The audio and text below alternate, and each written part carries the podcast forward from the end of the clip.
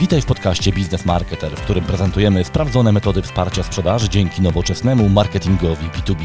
W tym odcinku opowiem o zarządzaniu, tworzeniem, planowaniem, promocją i produkcją treści. Zapraszam serdecznie, Łukasz Kosuniak. Witaj w kolejnym 72 odcinku podcastu Biznes Marketer. Od razu przyznam się do czegoś, że ten odcinek może być potraktowany trochę jak odcinek sprzedażowy, ponieważ będę dziś mówił o zagadnieniach, które poruszyłem w książce, której byłem współautorem. Tak się zdarza, że właśnie niedawno, wreszcie już po trochę y, takich skomplikowanych perturbacjach, y, światło ujrzała książka B2B Marketing A Guidebook for the Classroom to the Boardroom, która jest dziełem pracy prawie 30 autorów, y, głównie z Europy, natomiast są też osoby spoza Europy. To są praktycy, naukowcy, czyli bardzo ciekawy miks, ludzie, którzy świadczą usługi marketingowe, którzy te usługi odbierają, którzy zarządzają marketingiem w dużych organizacjach B2B.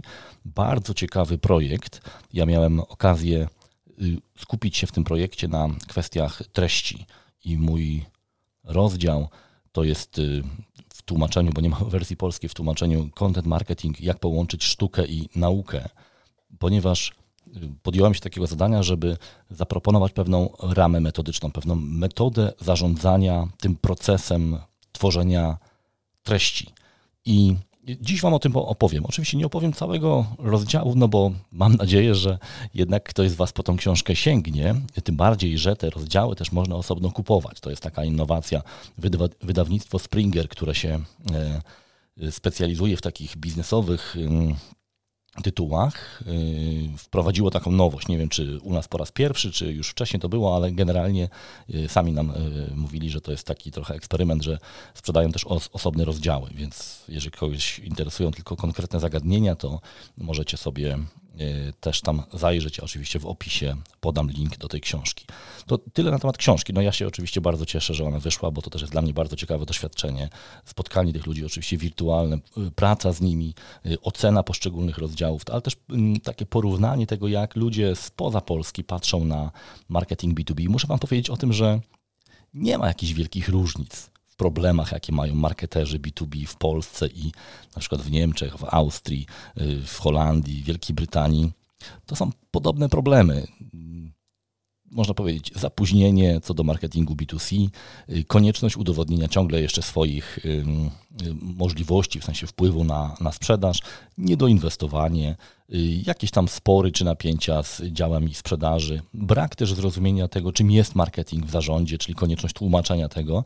Y, muszę powiedzieć, że jak słuchałem kolegów y, z zagranicy, często o, o wiele większym doświadczeniem, no bo siłą rzeczy na zachodzie ten marketing rozwijał się od kilkudziesięciu lat, u nas tak naprawdę od kilkunastu, to tak jakbym słuchał kolegów, koleżanek z, z Polski. Naprawdę ani szczerze mówiąc nie mamy się czego szczególnie wstydzić, ani czym szczególnie chełpić tutaj w Polsce. To też y, taka moja refleksja, że jeżeli patrzycie potem na jakieś wyniki badań, y, które obejmują całą Europę czy Europę Zachodnią i myślicie sobie, że w Polsce jest inaczej, to jeśli chodzi o marketing B2B, w Polsce nie jest inaczej. Generalnie jesteśmy naprawdę na bardzo podobnym poziomie, takim średnim poziomie europejskim, jeśli chodzi o rozwój y, kompetencji, narzędzi, metod zarządzania marketingiem B2B. Oczywiście z jakimiś tam odchyleniami w tą lub w inną stronę, ale generalnie średnia jest bardzo podobna. Te problemy są naprawdę bardzo podobne. To tyle a propos tej książki. Zachęcam Was do, e, oczywiście do przejrzenia, do, jeżeli ktoś będzie zainteresowany do, e, do zakupu. A ja przejdę do, do tematu, do meritum, czyli do tego, na czym skupiłem się tworząc ten rozdział, jeden z rozdziałów tej, e, tej książki, tej zbiorowej pracy. Ja już od jakiegoś czasu za, zastanawiałem się nad tym, co zrobić, żeby ten y, tworzenie treści, nie tylko kontent marketingowych, ale i treści wsparcia sprzedaży, było w jakiś sposób uporządkowane, ponieważ zauważyłem rzeczywiście, że jest dosyć dużo chaosu w tym całym procesie, że w zasadzie każda firma, ponieważ no, pracuję z klientami B2B, mam to porównanie, podchodzi do tego na inny sposób. Często stosowane są definicje, które znaczą zupełnie coś innego, więc pomyślałem sobie, że może to jest jakiś, jakaś okazja, żeby zaproponować jakąś metodę. nie wiem, czy ona jest najlepsza, bardziej zaawansowana, jest, y, wydaje mi się, że spójna i co ważne, sprawdzona już przynajmniej w kilkunastu projektach. Więc ja Wam tą metodę będę chciał pokazać. Trochę już na, na temat założeń mówiłem, ale dziś wejdę trochę głębiej w taką, w, taką, w taką część organizacyjną, no bo okazuje się, że tworzenie treści jeżeli nie jesteśmy jednoosobową działalnością gospodarczą, no to jest już jakiś proces biznesowy i on powinien być w jakiś sposób ujęty w jakieś ramy, w jakieś ryzy. Nie po to, żeby się blokować, tylko wręcz przeciwnie, właśnie po to, żeby y, dać sobie też przestrzeń na pracę kreatywną. Ja często widzę właśnie to, że te osoby, które powinny pracować kreatywnie, bardzo często właśnie szarpią się, dyskutują, kłócą się, jak to coś powinno być zrobione, albo są obciążone jakąś taką pracą administracyjną, powtarzalną, którą spokojnie można zautomatyzować. Natomiast, no, żeby pewne rzeczy automatyzować, to trzeba stworzyć te reguły. Trzeba mieć jakąś ramę, która może potem posłużyć jako podstawa tej automatyzacji. I ja właśnie dziś tą, tą ramę Wam chcę za, zaproponować. Po pierwsze, yy, chcę Wam zaproponować takie podejście, podziału tego procesu zarządzania treściami na cztery etapy. Etap planowania, produkcji, promocji i pomiaru skuteczności. I oczywiście te etapy się powtarzają. Tak? To nie jest tak, że to się kończy, już więcej nic nie robimy. Wiadomo, że treści e, tworzymy w sposób ciągły. I to jest ta metoda 4P, o której ja już trochę opowiadałem. Tak? Także to nie jest taka zupełna, zupełna nowość. To, co ja dziś dołożę, to jest e, takie przejście przez najważniejsze zadania, jakie są do zrobienia na poszczególnych etapach. Oczywiście no, pewnie nie wyczerpiemy wszystkich, ale skupię się na takim powiedzmy obszarze średniej organizacji. Ale też dołożę jedną rzecz, jeszcze jedną taką małą, można powiedzieć, metodę, czyli nałożymy sobie na to taką ramę procesową, czyli każde zadanie, które będzie powstawało na bazie naszych planów, czyli po to, żebyśmy te plany zrealizowali, ja zaproponowałem, żeby miało cztery elementy, czyli wsad, wynik, dostawcę i odbiorcę. To jest najprostsza znana mi rama procesowa, czyli taki krótki opis yy, tych zadań. I teraz, yy, dlaczego ja to tak formalizuję? No bo wiecie, przecież można usiąść, napisać, nagrać, puścić i tak dalej. Można, oczywiście, tylko że jeżeli chcemy to robić w sposób spójny, jakiś zaplanowany, nie mieć opóźnień, nie mieć nerwów pod koniec, przed samą premierą czy wypuszczeniem tego. Jeżeli pracujemy w zespole, to już to przestaje być takie oczywiste. Więc im y, lepiej, im y, spójniej pracujemy, im lepiej rozumiemy to, co my tak naprawdę mamy zrobić, tym łatwiej nam się będzie rozmawiało. Wejdziemy w taki rytm. Ja, jak obserwuję sobie klientów, którzy już stosują te ramy albo podobne w jakiś tam sposób dopasowane do siebie, to widzę, że y, na początku oczywiście trzeba się pilnować, żeby tam zapamiętać o, o, co chodzi, ale później jest już dużo większy spokój, bo wszyscy podobnie myślimy. Czyli wiemy, że jeżeli powstaje zadanie, to ono musi mieć opisany wsad, wynik, dostawcę i odbiorcę. I każde zadanie związane właśnie z tworzeniem treści, ono będzie w sposób podobny opisane. Teraz dlaczego to jest takie ważne? Bo bardzo często okazuje się, że my sobie tworzymy pewne zadania, nie wiedząc nawet albo nie myśląc o tym, że my tak naprawdę na przykład nie mamy wsadu do tego zadania, albo źle opisujemy osobę, która ma je zrealizować. Ja podam Wam y, przykład takiego, y, takiego działania. Często z klientami tworzymy tak zwaną matrycę y, strategii treści, czyli taki plan, to jest jeden z etapów tego naszego procesu, ja do niego potem przejdę. Taki plan, taka tabela, która opisuje nam, jakie treści powinny być stworzone na poszczególnych etapach procesu decyzyjnego, no żeby ten klient jeżeli będzie chciał, to mógł się samodzielnie edukować. No i wielu klientów mówi, wiesz co, to nie jest potrzebne, bo my już to mamy w zasadzie i możemy to zrobić. No i wtedy ja proszę, żeby rzeczywiście to zrobili, bo to jest niezbędne do kolejnych etapów tych naszych projektów.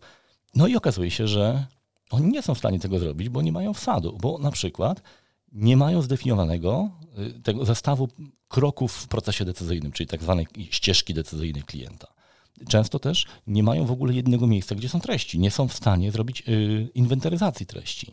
I to są właśnie te elementy, które są wsadem. Tak? Czyli co, to jest coś, co musi być zapewnione, żeby zadanie było zrealizowane.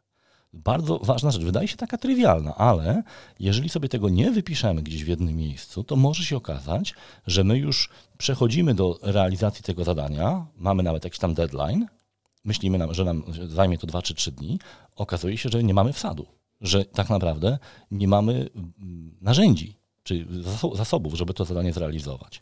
Więc ja właśnie do tych zadań, które powstają y, na bazie tego procesu 4P, czyli planowania, produkcji, promocji i pomiaru treści, dodaję jeszcze właśnie jedną rzecz. Jeżeli już tworzycie sobie te zadania, te zadania zazwyczaj są tworzone w momencie, kiedy mamy już matrycę, kiedy mamy już kalendarz treści, no i potem oczywiście przechodzimy do realizacji, czyli musimy ustalić, kto to ma zrobić i kiedy, y, to wtedy zazwyczaj okazuje się, że jeszcze musimy spędzić parę albo kilkanaście dni na to, żeby przygotować sobie zasoby, ten wsad do tych zadań.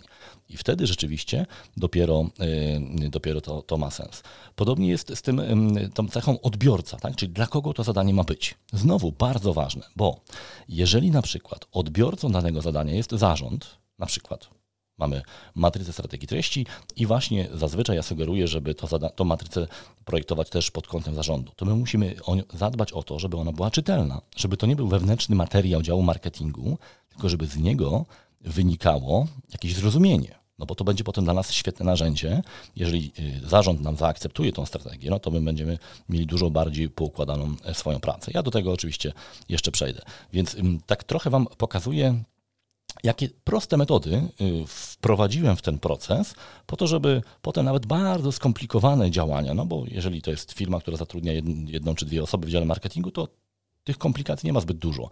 Ale jeżeli to jest firma, która już w dziale marketingu jest kilka osób, a tworzy czy współtworzy treści jeszcze kilka albo kilkanaście, to jest już czym zarządzić. ja postaram się po kolei opowiedzieć o tym, jakie, na jakie elementy warto zwrócić uwagę na poszczególnych etapach i co powinno być celem naszych prac na poszczególnych etapach właśnie zarządzania tym e, procesem.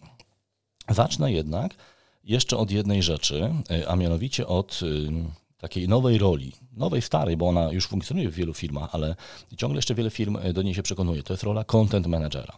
Ja też w, tym, w tej książce opisuję tą, tą rolę content managera, ale mm, jeżeli chcecie podejść na poważnie do procesu tworzenia treści, że te treści mają rzeczywiście być narzędziem wsparcia sprzedaży, budowania marki, budowania widoczności, to dobrze jest myśleć o tym, żeby taką rolę komuś nie tylko przydzielić, ale też pomóc mu ją zrealizować.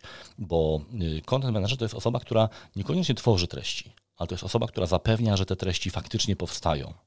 Natomiast zazwyczaj to jest też osoba, która oczekuje wsparcia na przykład od szefa marketingu czy szefa sprzedaży, żeby mówiąc kolokwialnie, przepchnąć strategię treści wobec zarządu. Czyli jeżeli chcemy zatrudnić content managera, to to nie oznacza, że ta osoba zdejmie z nas wszystkie obowiązki, bo chociażby obowiązkiem szefa marketingu CMO będzie właśnie przeprowadzenie procesu zaakceptowania strategii treści. I wtedy dopiero content marketer ma ramy swojego działania. Ja wiem, że to jest temat dla trochę większych firm, ale wiem też, że słuchają nas osoby, które pracują w średnich i dużych organizacjach i tam na pewno ta rola się pojawi. Więc bardzo fajnie w ogóle na temat roli content managera y, pisze w drugim wydaniu książki They Ask You Answer y, Markus Sheridan. Ona w tej chwili jest dostępna w języku polskim pod nazwą Co chce widzieć klient. I tam rzeczywiście polecam tą książkę, jest fajnie to opisane. Ja w y, tym rozdziale moim skupiłem się właśnie na, tej, na tych rolach zarządzania treścią przez content managera, ponieważ on się bardzo często będzie pojawiał na tej liście zadań. Właśnie, czyli, czyli będzie często realizował albo odbierał pewne zadania na poszczególnych etapach procesu decyzyjnego. To tyle na temat metodyk wstępu w tej nowej roli, a teraz przejdźmy sobie przez ten proces i zobaczmy, jakie to zadania warto sobie zdefiniować y, na poszczególnych etapach tego naszego procesu. Jeszcze raz powtórzę, ten nasz proces zarządzania treściami składa się z czterech elementów planowania, produkcji, promocji i pomiaru skuteczności. Teraz przechodzimy do planowania. W planowaniu naszym celem jest stworzenie matrycy strategii treści. W tej naszej metodzie oczywiście. To jest metoda, która jest przez nas opracowana, przez, więc y, oczywiście to nie, mogą być inne, ale my tutaj skupiamy się na jednej rzeczy. Doprowadzenie do stanu, kiedy my wiemy, jakie treści, jakie tematy, w jakich formatach, jakimi kanałami będą dostarczone do naszych klientów na poszczególnych etapach procesu decyzyjnego. Czyli mamy tutaj dwa wymiary. Można powiedzieć, kolumny tej tabeli to są poszczególne etapy procesu decyzyjnego. I on może być nawet ten najprostszy, czyli powiedzmy ten model AIDA, czyli Awareness, Interest, Desire in Action. I na każdym z tych etapów klient ma trochę inne potrzeby informacyjne. Jeżeli my chcemy budować jego świadomość, no to zazwyczaj potrzebujemy Y, materiałów, które gdzieś tam porządkują w głowie, prezentują najważniejsze koncepty, tłumaczą, dlaczego w ogóle warto się tym zająć i tak dalej. Zazwyczaj zakładamy właśnie, że naszym celem na etapie tego budowania świadomości jest ułożenie klientowi czegoś w głowie. Nie tyle y, jakby zapalenie jego uwagi, ale też właśnie doprowadzenie do tego, że on jakiś ten porządek w głowie ma. Dlaczego to jest takie ważne? Bo bardzo często my widzimy, że klienci nie decydują się na podjęcie kolejnych kroków w tym procesie decyzyjnym, ponieważ właśnie mają chaos w głowie. To znaczy, ktoś im coś powiedział, coś wiedzą, że coś jest ważne, że powinni się tym zająć, ale tak nie wiedzą do końca, jak się powinni tym zająć, czy to jest naprawdę ważne, od czego zacząć i tak dalej. I w związku z tym odsuwają tą decyzję. W związku z tym procesy decyzyjne też się y, przyciągają. Więc jeżeli macie taki cel, żeby budować świadomość wśród klientów, to pamiętajcie proszę, że te treści powinny mieć taki wymiar, żeby one układały klientowi w głowie pewne rzeczy nie robiły chaos, nie wyrywały go ze statusu quo tylko, bo jest, pamiętam, wiecie, taka metoda, y, którą w tej chwili firma Gartner promuje, czyli właśnie wybicie ze statusu quo, tak? czyli wytłumaczenie klientowi, że to, gdzie jest, to wcale nie jest super miejsce, że są pewne problemy, które on powinien rozwiązać. I oczywiście to jest bardzo ważne, ale później trzeba jeszcze temu klientowi pokazać, że wiemy, jak je rozwiązać.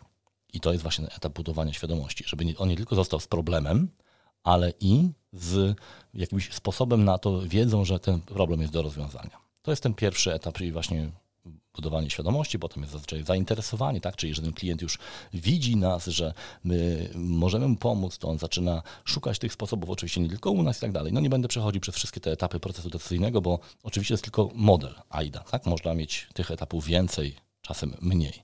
I teraz, co jest bardzo ważne w tej matrycy strategii treści? No, Ważne jest to, że ona sama w sobie stanowi cel tego etapu, czyli dopóki my tej matrycy nie mamy stworzonej i zaakceptowanej przez zarząd, to tak naprawdę proces planowania nie jest za zamknięty. Teraz bardzo ważna rzecz.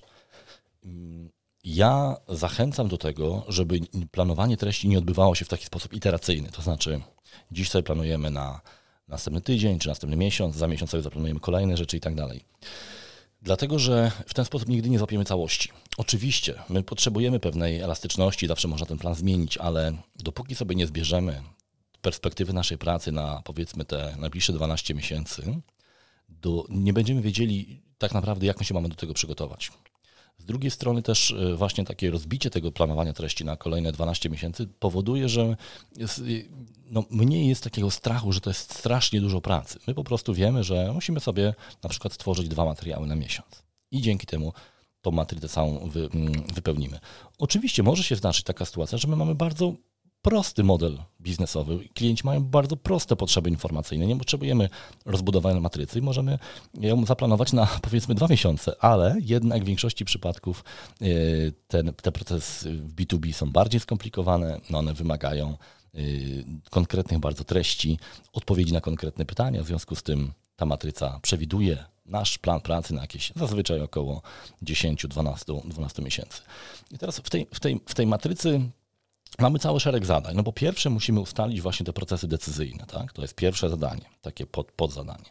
Po drugie, czyli z jakich etapów składa się proces decyzyjny, kto bierze udział w, w, tym komitecie zakupowym. Tutaj są różne metody, też już o nich wspominałem, buyer persona, zbieranie pytań, analiza, taka postmortem procesów decyzyjnych, no ale generalnie te zadania trzeba e, przejść, żeby wiedzieć, do kogo my mówimy, jaka jest rola poszczególnych osób.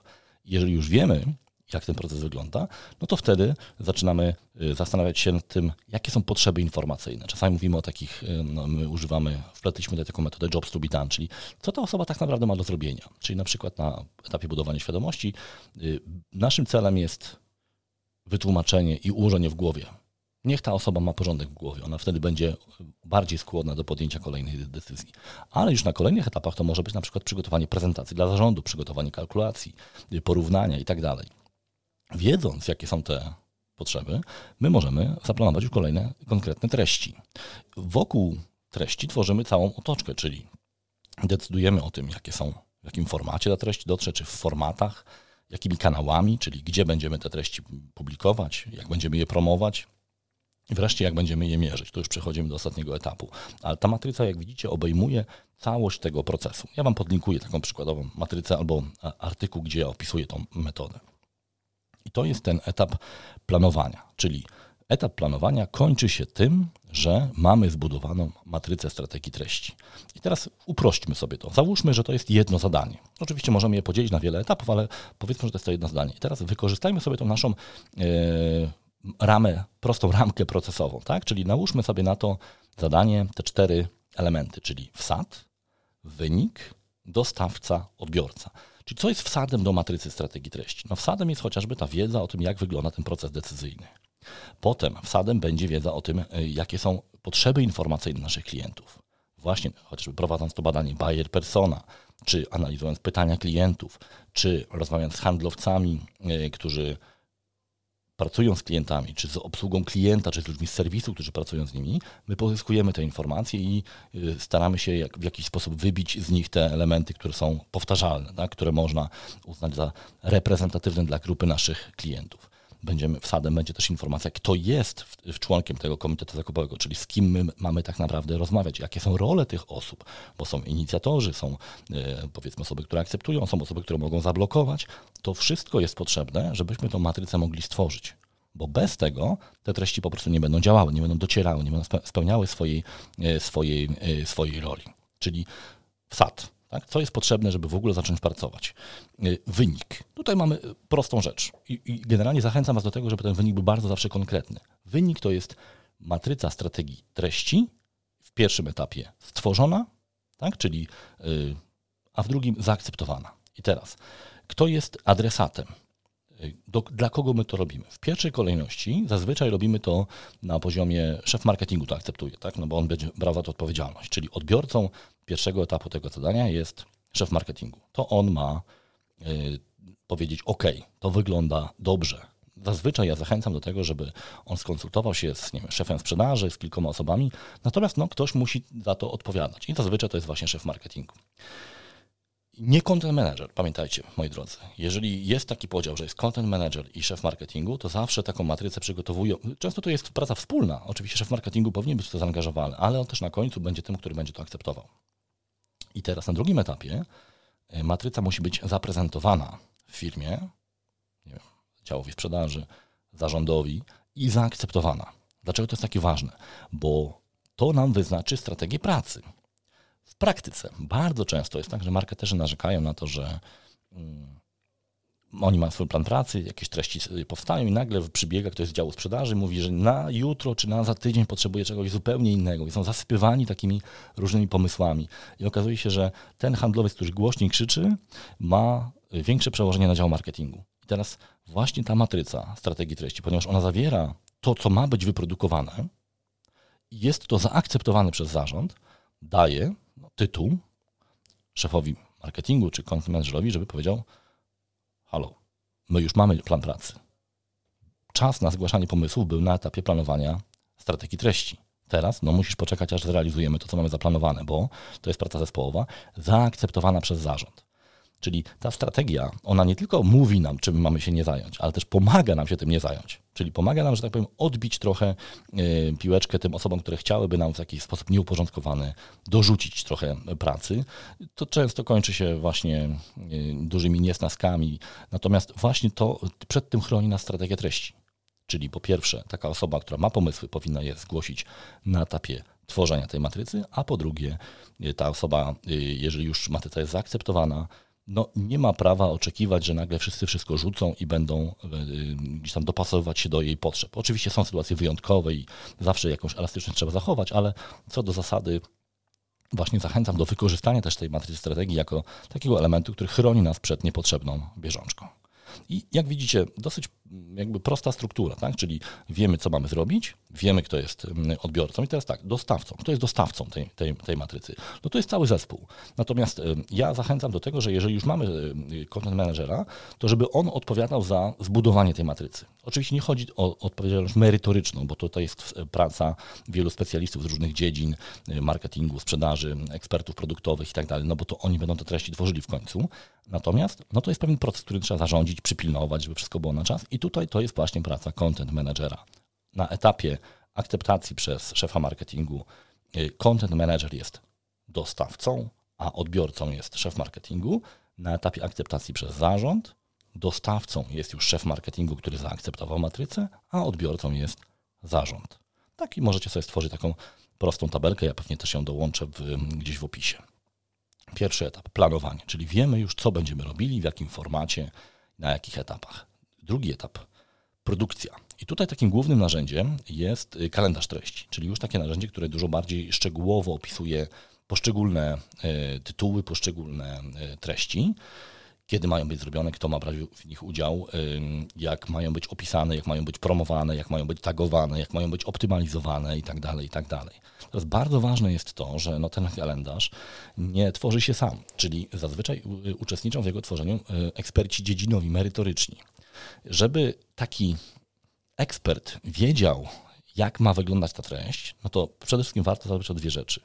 O dobry brief, czyli o pewien taki zestaw oczekiwań, który my y, prezentujemy, ale też i o to, żeby ta osoba rozumiała ten proces, znaczy, żeby ona była zaangażowana w planowanie. Zupełnie inaczej pracuje się z osobami, które y, były obecne podczas planowania tych treści, a inaczej z osobami, które jakby zostają wprowadzone tutaj, że tak powiem, z biegu. Więc zadbajcie proszę o dwie rzeczy. I teraz znowu, jakie są te, jak, na jakie zadania możemy rozbić te, te działania? Y, tutaj oczywiście zadania to będą, będą wyznaczane przez y, poszczególne tytuły, treści, tak? Czyli mamy na przykład napisać artykuł, mamy zrobić e-book, mamy zrobić webinar i do każdego z tych mm, elementów treści no, potrzebujemy, będzie cały, cały szereg zadań, ale właśnie ja zawsze zachęcam do tego, żeby taki brief kontentowy przedstawić. Czyli krótko, co ma być w treści, jaki ma być format, jakiej długości, jakie są główne punkty, bo my tu mamy już matrycy. Tak? Ten, te cele są już w matrycy, czyli my możemy tak naprawdę w tym briefie umieścić elementy, które są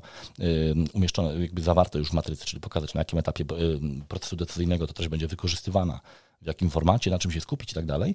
I specjalista, osoba, która zna meritum, będzie już wiedziała, co zrobić. No potem na przykład jest etap researchu, tak? To już jest prowadzone, to jest już zadanie, które jest y, prowadzone przez osobę, która odpowiada za stworzenie tej treści, tak? Czyli w tym przypadku, jeżeli sobie weźmiemy to naszą ramę procesową, to yy, dostawcą będzie już nie content manager, tylko będzie ten specjalista dziedzinowy, tak, ekspert, a odbiorcą będzie content manager, to on będzie mówił, ok, fajny materiał, dzięki, albo ok, ale popraw to i to i to. Y, co będzie wsadem? Właśnie ten brief kontentowy, tak? czyli taka, y, taka informacja o tym, czego my oczekujemy, czego potrzebujemy, czyli coś, co pomoże tej osobie się dobrze przygotować i, i stworzyć ten, y, tą treść. No, potem są kolejne etapy, chociażby weryfikacji pod kątem językowym, nałożenie grafik, jakieś reformatowanie i tak dalej. Tak? Czyli jest dosyć dużo tych zadań, które e, można sobie tutaj zdefiniować, ale one wszystkie znowu mają tą samą ramę. Tak? Czyli SAT, sprawdzamy. Zlecam komuś napisanie artykułu, czy ja stworzyłem brief, czy mam odpowiednie informacje, żeby tej osobie y, wysłać. Jeżeli nie, nie zaczynam od zlecenia, a potem szukam briefu. Tak? Najpierw brief, potem zlecenie. Tak? Ta osoba przechodzi do y, etapu y, researchu, weryfikacji językowej, potem, te, potem nakładamy na to grafiki. Te wszystkie zadania są ze sobą powiązane, więc im lepiej je opiszemy, tym lepiej będziemy też wiedzieli, czego nam brakuje ewentualnie. Właśnie to znowu nakładamy sobie tą ramę procesową. Przypomnę, tutaj naszym narzędziem jest właśnie ten kalendarz treści, ponieważ to on jest narzędziem produkcyjnym. Tam jest napisane, kiedy ma być to opublikowane, jak ma być promowane, jak długo trwa, jakimi słowami kluczowymi będziemy to, to opisywali, czyli wszystko, co jest potrzebne do tego, żeby uruchomić y, produkcję. Trzeci etap, etap promocji czyli trzecie, trzecie P. Znowu y, wracamy tutaj do matrycy treści, która y, już w sposób ogólny opisuje, w, jaki, w jakimi kanałami my docieramy do naszych klientów. Czyli z matrycy my wiemy na przykład, że dla nas kluczowym kanałem będzie, nie wiem, LinkedIn, mailing i powiedzmy, nie wiem, jakiś partner merytoryczny albo jakiś y, wydawca, jakiś, jakiś posiadacz newslettera i tak dalej. Powiedzmy, że to są nasze kanały, kanały promocji. I teraz w momencie, kiedy my mamy te kanały zdefiniowane, to tak naprawdę musimy też zadbać o to, żeby powstały treści promocyjne. Dlaczego o tym mówię? Mimo, że to się wydaje oczywiste. Bo zazwyczaj te treści powstają w dużym chaosie i pośpiechu. To znaczy, my już mamy fajny artykuł i na końcu okazuje się, że jeszcze nie przygotowaliśmy posta, który by go promował. I zazwyczaj przygotowujemy w pośpiechu ten post, on powstaje, jakimiś tam nawet czasem błędami i powstaje jeden. I dziwimy się, że nie zadziałało. Teraz bardzo ważne jest to, żeby y, y, mieć taką regułę, coś, co jest na, w jakiś sposób nawet na sztywno ustawione. Ile razy promujemy dany materiał? My y, sugerujemy takie rozwiązanie, że jeżeli to jest na przykład artykuł czy e-book, to powinno się pojawić przynajmniej sześć publikacji w mediach społecznościowych na temat tego materiału. Y, powiedzmy, że mamy dwa czy trzy kanały. To jest tak naprawdę dwie, publikacje per, per, per, kanał. Y, pamiętajcie proszę, że y, ani LinkedIn, ani Facebook w tych kanałach darmowych, organicznych nie pokazują tych treści, które chcemy wszystkim naszym kontaktom. Więc generalnie warto jest powtórzyć ten post. Ale oczywiście, żeby nie ryzykować tego, że ktoś popatrzy i pomyśli, że to jest drugi raz, czy żeby algorytm nas nie ukarał, warto jest te treści pomocnicze, te promujące właśnie, Y, modyfikować też, czyli zmienić grafikę, zmienić trochę opis i tak dalej. Właśnie po to, żeby promować ten sam podobny, czy y, ten sam artykuł, czy to samo wideo, ale wypuklając chociażby trochę inną treść, trochę inny obszar. I teraz znowu, to trzeba znowu zaplanować, bo jeżeli będziemy to robili tak na łapu cap, to pewnie zapomniemy, że y, co już było, jakie treść na ten temat już się pojawiła i tak dalej. Znowu, kalendarz treści bardzo się do tego przydaje. I ja zachęcam do tego, żeby i treści te podstawowe, czyli właśnie artykuły, materiały wideo i pomocnicze, planować w jednym miejscu. I nawet mamy taki sposób, że sobie kolorujemy te, te treści pomocnicze. Ja na przykład widzę, że jest treść podstawowa, ona ma kolor żółty, a potem mam sześć kolorów zielonych. Znaczy, że jest ok. Ale jeżeli widzę gdzieś potem, że mamy kolejny, kolejną treść główną, kolejny artykuł mam tylko trzy pomocnicze zaplanowane, to już wiem, że robota nie jest zrobiona. Kolejny element, który przy promocji jest bardzo ważny, to jest y, określenie budżetu. To znaczy, jaki my, y, jak my chcemy wspierać tą, tą promocję. I tutaj trzeba wrócić jeszcze troszkę wyżej bardzo często jest tak, że jeżeli mamy budżet, załóżmy 10 tysięcy złotych na zrobienie czegoś, powiedzmy, średnio dużego, to my myślimy o tym budżecie jako o budżecie głównie produkcyjnym. I powstaje, nie wiem, fajny materiał wideo, a potem nikt go nie ogląda, bo organik nie zadziałał, bo LinkedIn, y, na LinkedInie mamy za mało y, followerów, żeby to zadziałało organicznie, a budżetu już na promocję nie ma. Więc ja zachęcam do tego, żeby na początku ustawić sobie zasadę 50 na 50, czyli połowa budżetu na promocję, połowa na produkcję. I oczywiście z czasem można to modyfikować. Natomiast ja zauważyłem, że z czasem właśnie ta modyfikacja przebiega w sposób, którego się nie spodziewałem. To znaczy firmy zaczynają procentowo wydawać więcej na promocję niż na produkcję, ponieważ po pierwsze są dużo bardziej sprawni produkcyjnie, więc y, ta sama ilość treści powstaje mniejszym kosztem, a po drugie widzą, że tak naprawdę ma sens ta promocja i nawet te materiały promocyjne są często wartościowe e, same, same w sobie. No i bardzo ważny też jest element oceny skuteczności. Znaczy, jeżeli wybieramy sobie jakiś kanał social mediowy, to powinniśmy mieć pomysł na to, jak mierzyć skuteczność tego kanału. I teraz oczywiście, jeżeli to są kanały płatne, to tu nie ma problemu. Agencje sobie z tym poradzą. Czy jeżeli znacie się na, na panelach reklamowych, to nie powinno być z tym problemu. Natomiast jeżeli, tak jak w B2B bardzo często to się zdarza, my promujemy treści prosząc pracowników o to, żeby oni je rozesłali do swoich kontaktów, no to znowu warto jest przynajmniej albo nałożyć sobie, nie wiem, UTM-y na poszczególne, czyli takie Y, unikalne, powiedzmy, kody śledzące, czyli jeżeli ja na przykład wysyłam do jednego pracownika post, to i ten link na przykład do webinaru tam jest osadzony, to on ma inny kod niż link, który umieszczam, e, daję innemu pracownikowi. Dzięki temu będę wiedział przede wszystkim, czy, kto, czy ten człowiek w ogóle to promuje, no i jaka jest skuteczność tej, e, tej promocji, jak wiele osób wykorzystało ten link. Mogę porównać, kto, kto się angażował, kto nie. Mogę sobie to potem na porównać z tym, ile te osoby mają kontaktów w swojej bazie i zobaczyć, jak dobra ta baza jest. Bo jeżeli ktoś ma, nie wiem, 10 tysięcy kontaktów, ale z jego linka na mój webinar przyjdzie 15 osób, a ktoś ma 1000 kontaktów, ale z tego linka przyjdzie 100 osób na webinar, no to ja wiem, że tam ta druga baza, ten, ta druga osoba dużo lepiej zarządza swoim LinkedInem i będzie nam dużo bardziej, że tak powiem, yy, pomocna. Więc pamiętajcie proszę, że też pomiar y, skuteczności promocji, bo tu mówimy tylko o promocji, on musi być przygotowany, bo jeżeli my będziemy po prostu wysyłali to do pracowników i nikt tego nie będzie mierzył albo nie będzie mieli tych kodów e, trakujących, to, to po prostu bardzo ciężko będzie się zorientować, czy to ma sens. Tak? Czyli jesteśmy przy promocji, znowu zadanie, konkretne zadanie, czyli na przykład przygotowanie kodów śledzących pod poszczególne posty, tak żeby to było ułożone. Tak? Znowu, kto jest odpowiedzialny za to? Albo, nie wiem, performance manager, albo ktoś w agencji. Kto jest odbiorcą? Zazwyczaj właśnie content manager, tak? Bo to on będzie y, potem sprawdzał całość tej kampanii raportował to na przykład do szefa, do szefa marketingu. I ostatni element naszego procesu, czyli pomiar skuteczności. Już nie tylko pomiar promocji, pomiar skuteczności promocji, ale pomiar skuteczności całego procesu yy, treściowego. I teraz znowu bardzo ważna rzecz. Czego innego będziemy oczekiwali od treści, które są na poziomie świadomości osadzone, a czego innego od treści, które mają już doprowadzić do jakiejś konkretnej aktywności, na przykład do rejestracji na webinar. Więc pamiętajcie proszę, że tworząc te treści, to już dzieje się na etapie matrycy. Tak? Jeżeli mamy jakąś, e, powiedzmy, właśnie etap budowania świadomości, tam powstaje jakiś pomysł na materiał, to tam będzie też kryteria, kryterium pomiaru, na przykład, czy to będzie zasięg, czy to będzie ilość osób, która pobrała i tak dalej. Ważne jest właśnie to, żeby tych kryteriów nie zmieniać w trakcie gry, bo one są dopasowane do specyfiki konkretnego etapu w procesie decyzyjnym.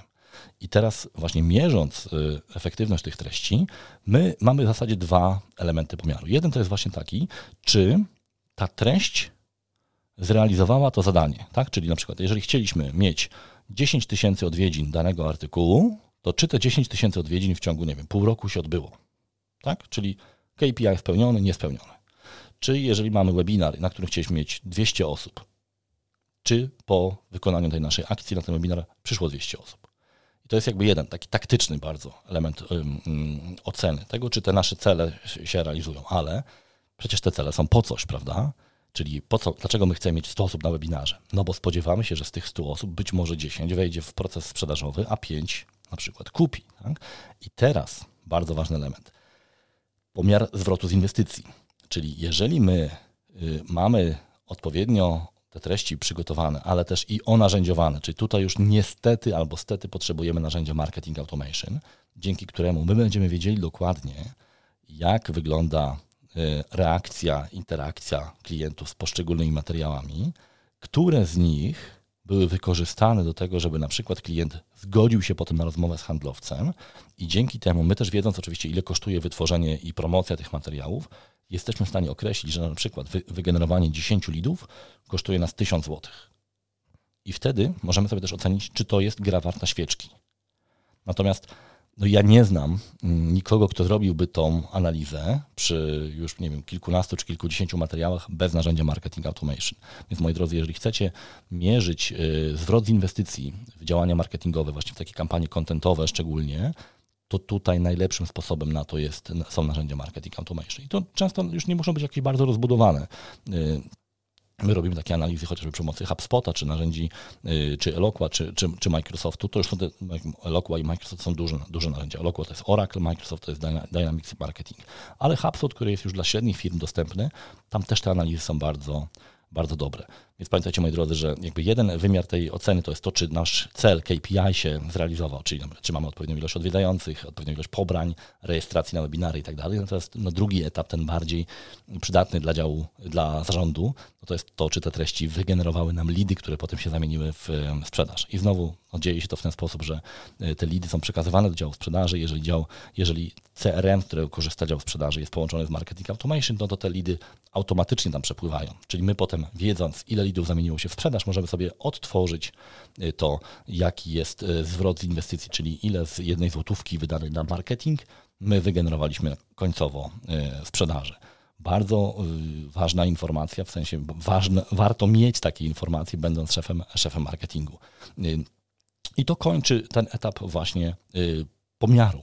Oczywiście tworzenie y, matrycy treści, nawet jeżeli stworzymy sobie na 12 miesięcy, to nie jest koniec naszej pracy, bo oczywiście potem pojawiają się nowe problemy, nowe wiem, segmenty i tak dalej, więc my tą matrycę będziemy rozbudowywali. Ja chciałem Wam pokazać pewien cykl, który zazwyczaj właśnie jest planowany na 12 miesięcy. Czyli jak tworzymy matrycę strategii treści, to my zakładamy, że jej mm, realizacja zajmie nam około roku. Oczywiście są firmy, które są bardziej ambitne albo którym się bardziej spieszy i one robią to szybciej. Natomiast ja zazwyczaj domyślnie zakładam, że to jest praca na około rok.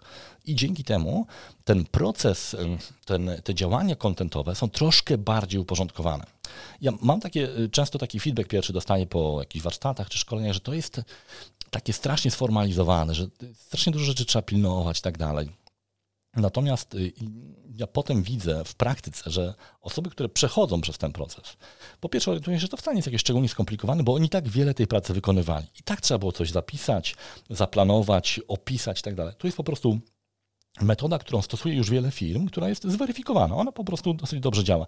Nie wiem, czy jest najlepsza. No, nie mogę tak mówić o własnej metodzie, ale generalnie sprawdza się w praktyce nawet niewielkich y, organizacji, takich firm, gdzie już jest dwie, trzy, trzy osoby w dziale marketingu, to jest, to jest, to jest już taki sweet spot, to już są te zespoły, które mogą z tego skorzystać. Ale po drugie, my wchodzimy w pewną rutynę, czyli pewne działania są powtarzalne, czyli my już nie zastanawiamy się nad tym, jak zaplanować kolejny webinar, bo tamte zadania są po prostu już rozpisane. Po prostu idziemy po raz kolejny tymi samymi ścieżkami przy kolejnym i kolejnym i kolejnym webinarze po prostu robimy to o wiele, o wiele szybciej. Mniej jest takiego właśnie szarpania się na zasadzie, ojej, zapomniałem, że trzeba zrobić posty promujące do czegoś tam. Dlaczego? Bo to już na etapie tworzenia kalendarza treści sobie planujemy i tam odhaczamy. Oczywiście wiadomo, że potem trzeba z tych narzędzi jeszcze korzystać, zaglądać do tego kalendarza, ale no i one już tam są właśnie i pomagają nam w tym. I teraz właśnie ten paradoks, o którym wspomniałem na początku. Okazuje się, że w momencie, kiedy my nabieramy takiej dużej e, wprawy w tych powtarzalnych kwestiach administracyjnych, tak? czyli mamy matrycę, mamy kalendarz, y, jest pewien cykl pracy, są spotkania redakcyjne, wchodzi nam to w krew, robimy to w sposób bardzo podobny, każdy z nas myśli podobnie, to nagle odblokowuje nam się dosyć duża ilość czasu na pracę kreatywną. Ale ta praca kreatywna też jest troszeczkę bardziej ukierunkowana, czyli my już nie wymyślamy, co by tu napisać, bo my wiemy tak naprawdę, że klienci nasi chcą usłyszeć na przykład o tym, nie wiem, czym się różni marketing automation od y, e-mail marketingu. Nie, nie wiedzą, jest zamieszanie, musimy to wytłumaczyć. I wtedy my swoją kreatywność na to kierunkujemy. Czyli nasza kreatywność y, y, jakby służy temu, żeby to zrobić, żeby odpowiedzieć na pytanie, jak to zrobić, ale co, my już wiemy, tak? No bo o tym, co mówią nam klienci. Czyli właśnie jeżeli sobie weźmiemy to, ten schemat Simona Sinka, czyli why, what, how, no to właśnie to how to jest ta nasza kreatywność, a what to jest to, co, jakie zagadnienia my mamy, mamy, mamy objąć. I do tego chcę Was zachęcić, żebyście spróbowali y, y, te narzędzi, z tych narzędzi skorzystać. Oczywiście y, ja widzę, jak wiele firm te narzędzia modyfikuje, dopasowuje, czasem trochę ogranicza, czasem upraszcza. To wszystko jest ok. Natomiast generalnie chodzi o to, żeby mieć jakiś jeden sposób, który w całej firmie jest w sposób y, podobnie realizowany. Jakiś proces, który każdy rozumie, wie o co chodzi, że y, ta matryca jest po coś, że ona nam wyznacza pewien cel, że ten kalendarz jest nam potrzebny, żebyśmy na przykład nie zapomnieli właśnie, że trzeba coś opublikować czy, czy wypromować. I zobaczcie, że po dwóch, trzech miesiącach takiej pracy Y, mówimy o wiele spójniejszym językiem, dużo lepiej się rozumiemy, ale też jest mniej takich tarć na tej zasadzie, że ale jednak ja bym chciał, żeby to było y, na, w, w, pierwszej kolejności i tak dalej, bo myśmy już te tarcia przeszli tworząc matry, matrycę treści. I potem rzeczywiście statystycznie, jak ja sobie to tak próbuję oszacować, y, po prostu dużo mniej jest nerwowości w, tym, w tych działaniach treściowych, a, a sam też byłem szefem zespołu marketingowego i wiem, jak bardzo nerwowe potrafią to być spotkania, kiedy każdy próbuje dowieść, że jego pomysł, jego agenda jest bardziej istotna.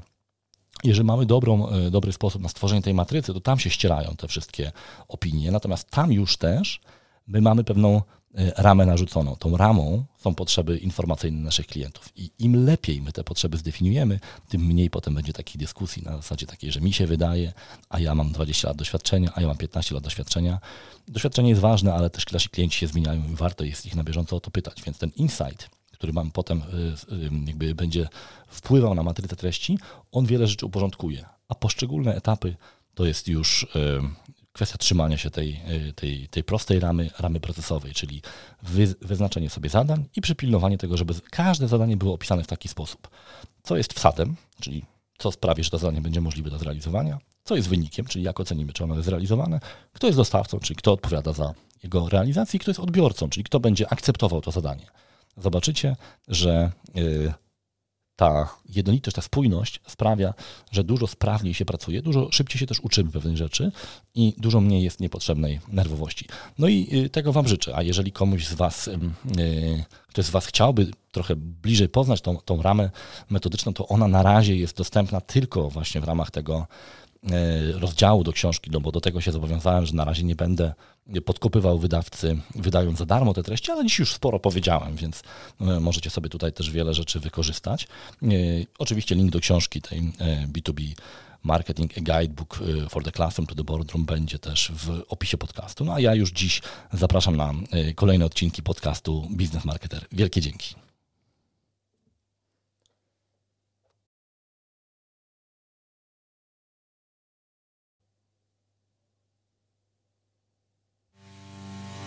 Witaj w podcaście Biznes Marketer, w którym prezentujemy sprawdzone metody wsparcia sprzedaży dzięki nowoczesnemu marketingowi B2B. W tym odcinku opowiem o zarządzaniu, tworzeniem, planowaniem, promocją i produkcją treści. Zapraszam serdecznie, Łukasz Kosuniak.